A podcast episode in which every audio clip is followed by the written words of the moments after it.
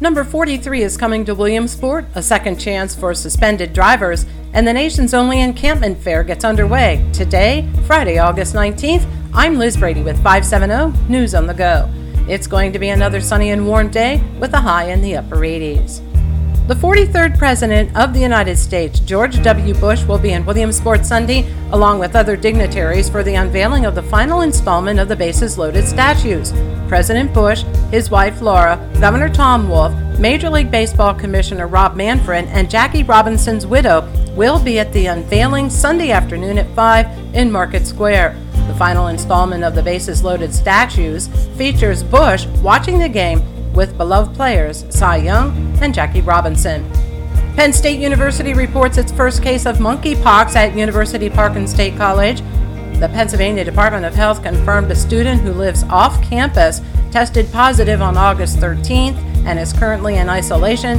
Monkeypox is a viral infection with symptoms similar to smallpox but milder. 43 year old Damon Millington of Hepburn Township was convicted of arson, intimidation of a witness, and other charges.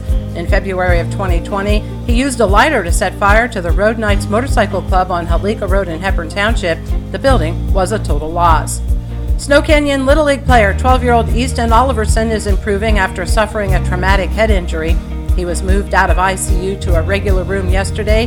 He suffered the injury after falling out of a bunk bed at the Little League clubhouse.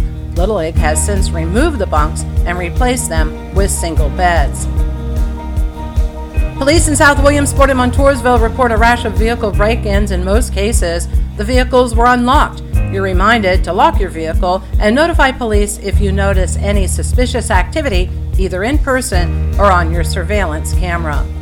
If your driver's license is suspended for too many points or for excessive speeding, PennDOT is giving you a second chance. You can be redeemed by completing the newly instituted Driver Improvement School. More information can be found at penndot.gov. A Pennsylvania collector of oddities is accused of buying body parts. The remains were from an Arkansas female mortuary employee who stole them. The 40 year old Cumberland County man was arrested last month after investigators found three five gallon buckets containing assorted body parts. The Pennsylvania team playing the Little League World Series lost at last night's opener. Hollidaysburg was defeated by Texas by a score of 8 to 3. They will play Massachusetts, the winner of the New England Region Championship, Saturday at 7 at Lamade Stadium. The game will be available on ESPN2. The 148th Grange Encampment and Fair begins today in Centre Hall. The week long event acts as a home away from home for the 1,000 families who stay in tents and 1,500 RVs at the fairgrounds. It is the only remaining tenting fair in the nation.